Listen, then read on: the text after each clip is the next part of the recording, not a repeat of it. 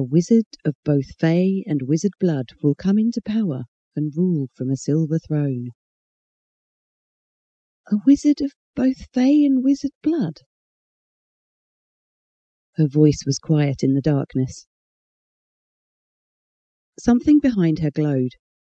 She dropped the paper and turned to see a symbol on the top of the trunk had lit up, like a beacon in the darkness. The trunk, the trunk, the trunk.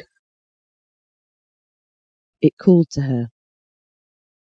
She was certain she'd heard her name coming from it. In a fog she walked towards it and dropped to her knees. It was an old steamer trunk. She'd never seen it before in the house. Where did it come from? Was it her mother's? The glowing symbol on the top was an intricate Celtic knotwork circle with a sword through it. The light pulsed, beckoning her. The trunk, Aoife. Yes, she heard herself say. The trunk, of course. Her fingers brushed over the Celtic knotwork, and suddenly the interior illuminated. Light pushed out around the lid. She gasped and opened it. When the blinding light faded, there in the trunk was a stone staircase leading down into darkness. What the heck? Downstairs, she heard a door slam and then Sean's voice. Aoife, are you here? Step into the trunk, Aoife. Yes, I must. She stood and stepped on the first stone step.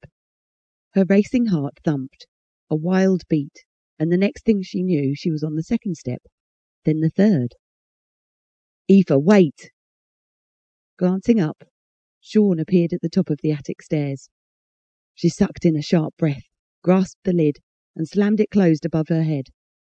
She was instantly plunged into total darkness and hunched down on the step, waiting for Sean to open the lid and come after her.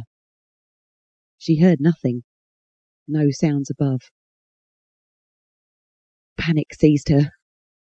She reached above and her hand brushed against smooth, cool stone. She pushed and pushed and pushed, but the stone would not give. She flattened her trembling hands against where she thought the lid was, but again met cold stone instead of smooth wood. The lid had disappeared. Where did it go? A cold, tingling sensation went through her as she realized she was trapped. Gasping for air, she banged the side of her hand against the stone until it hurt, shouting Sean's name as hot tears stung her eyes. Her voice bounced off the stone walls around her, echoing through the shadows. It was useless. He couldn't hear her. Sean didn't follow her because Sean couldn't follow her. She was trapped. There was no going back, and there was no way she could get out. Her only option was to go down. With her pulse racing, she descended into the shadows.